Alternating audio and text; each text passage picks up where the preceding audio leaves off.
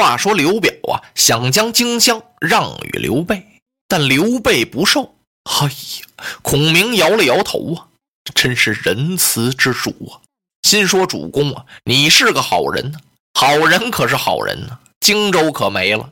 你不忍心，人家曹操和孙权可忍心哦。二位正在这谈着话呢，有人进来回禀说，公子刘琦求见，就是刘表那大儿子。玄德一听啊。好，快请！打外边就把这位大公子给请进来了。他先见过了玄德，然后又拜见了孔明先生。坐下一喝茶呀，这刘琦呀也做了病了。他是见着玄德一回的哭一回，刚坐下，眼泪又下来了。玄德一想要麻烦，大概又是他们家这家务事。果不其然，这公子刘琦呀，真拿玄德当个亲叔叔。叔叔啊！继母蔡氏总想着加害于我，现在我已经探听明白了，他不是要用毒药把我毒死啊，就是让别人把我杀死。而且蔡瑁每天看见我，他连点笑脸都没有啊，还有我命在旦夕。开始我总不明白，我和蔡家是一无冤二无仇，干嘛非要杀死我呢？后来有人指点我。我这才懂啊！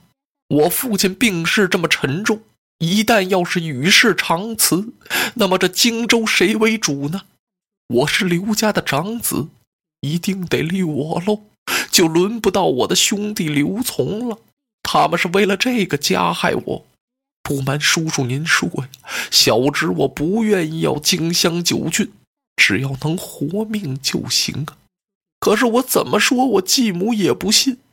叔叔，您救救小侄吧！玄德一沾这事儿就脑袋疼，因为上次为了立嗣，自己说走了嘴了，说应该立刘琦，脑袋差点掉了。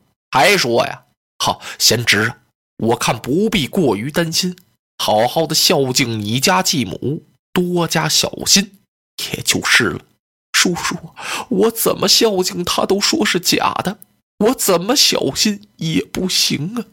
呃，那玄德说到这儿，给刘琦递了个眼色，那意思那边不是坐着孔明先生吗？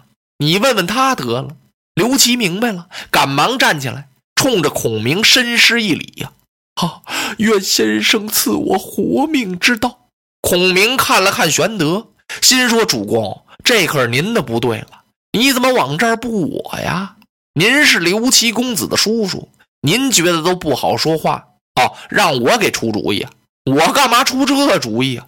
哎，孔明摆了摆手：“大公子，此乃刘家的家事，量怎敢多余啊？你们家我有什么可说的？叔不兼亲嘛。”公子刘琦没办法了，只好告辞吧。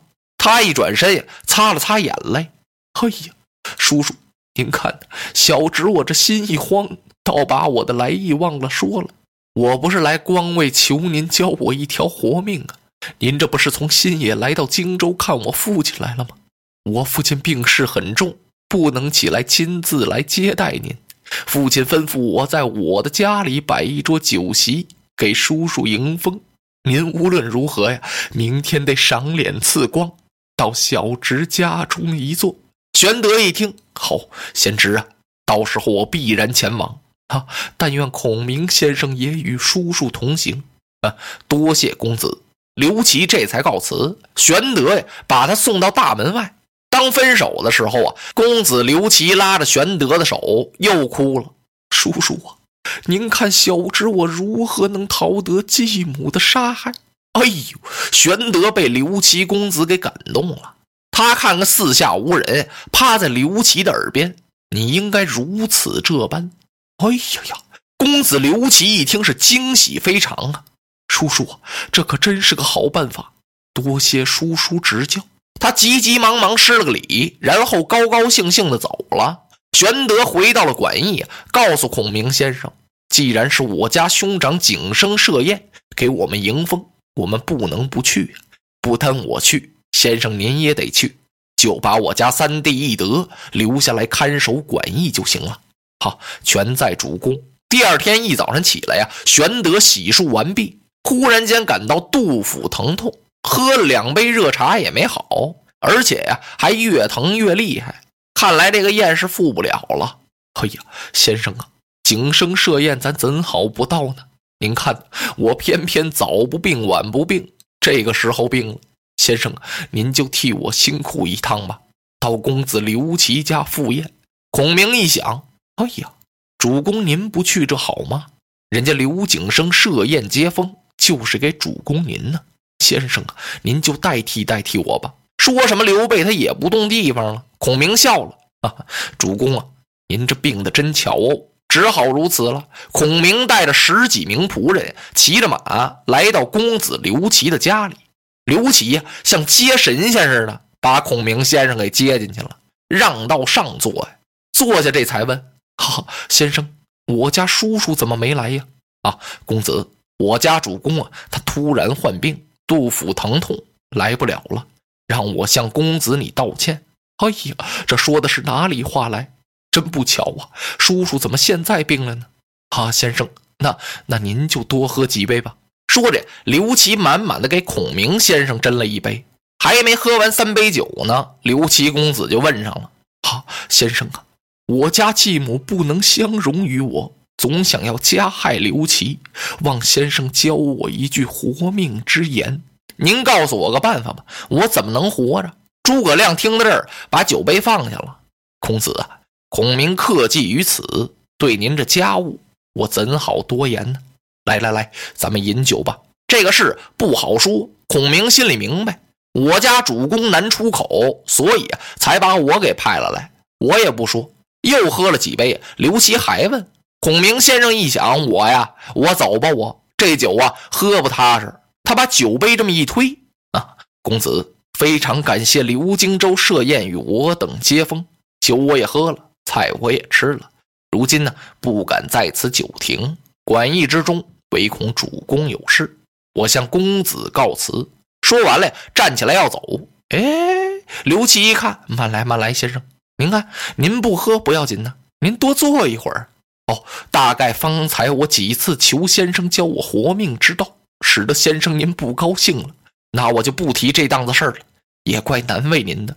本来这是我们家里的事嘛，先生您怎好插嘴呢？连我叔叔都不好说什么，何况是您了。那您要是不喝酒啊，咱们就换茶。说着，吩咐一声，把酒席撤下，茶打上来。孔明一想，坐会儿就坐会儿吧。公子挺热情，他又坐那儿了，喝了半杯茶，又要告辞。刘琦又给拦住了。好，先生啊，您别走。对了，我有一宗事还忘了告诉您了。我久闻先生您的大名，听说您在隆中啊最喜欢读书啊，那也是徒有虚名啊。不不不不是实实在在的事情。我叔叔玄德都告诉我了，您的学问非常大。不过有一样啊，我家有一本古书。是相传年代很久了，谁也识不得此书。那书上的字都没人认识，不知道先生您能不能认得？哦，孔明一愣，心说这本书是什么书啊？我不敢说读书破万卷，我看的那书啊不算少了，怎么没听说过这么一本古书呢？请公子取来我看。哎呦，刘琦摆摆手，先生啊，这书可不能轻易拿出来。这本书啊，我把它藏在我的书楼里了。先生啊，您要想看，可以随我是登楼一观。孔明是爱书如癖呀，否极大爷。他爱书爱的简直都到了着魔的程度了。你别说搁在藏书楼里，就是放到再远的地方，他也想去看看。啊，愿公子给我带带路，请先生您随我来。说着，刘琦在前面带着路，领着孔明先生奔后边来了。穿宅过院，走了几个院子，来到了后花园。后花园这儿有一所小书楼，这是公子刘琦幼年读书的地方。这小书楼啊，还真挺格局，哎呦，还挺高呢。哈，公子，书就藏在这个楼上吗？正是啊。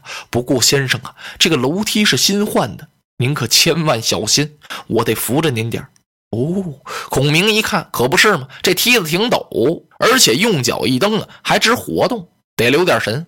刘琦搀着孔明就上了书楼了。来到楼上啊，他回手把门给关上。孔明先生一看，哎呦，这屋子里藏书不少啊，心说还行。刘琦还真看了不少书。公子啊，你这本古书放到哪儿了？嘿呀，先生啊，就在这里！孔明一回头，扑通啊，刘琦跪下了，唰一下，眼泪就下来了。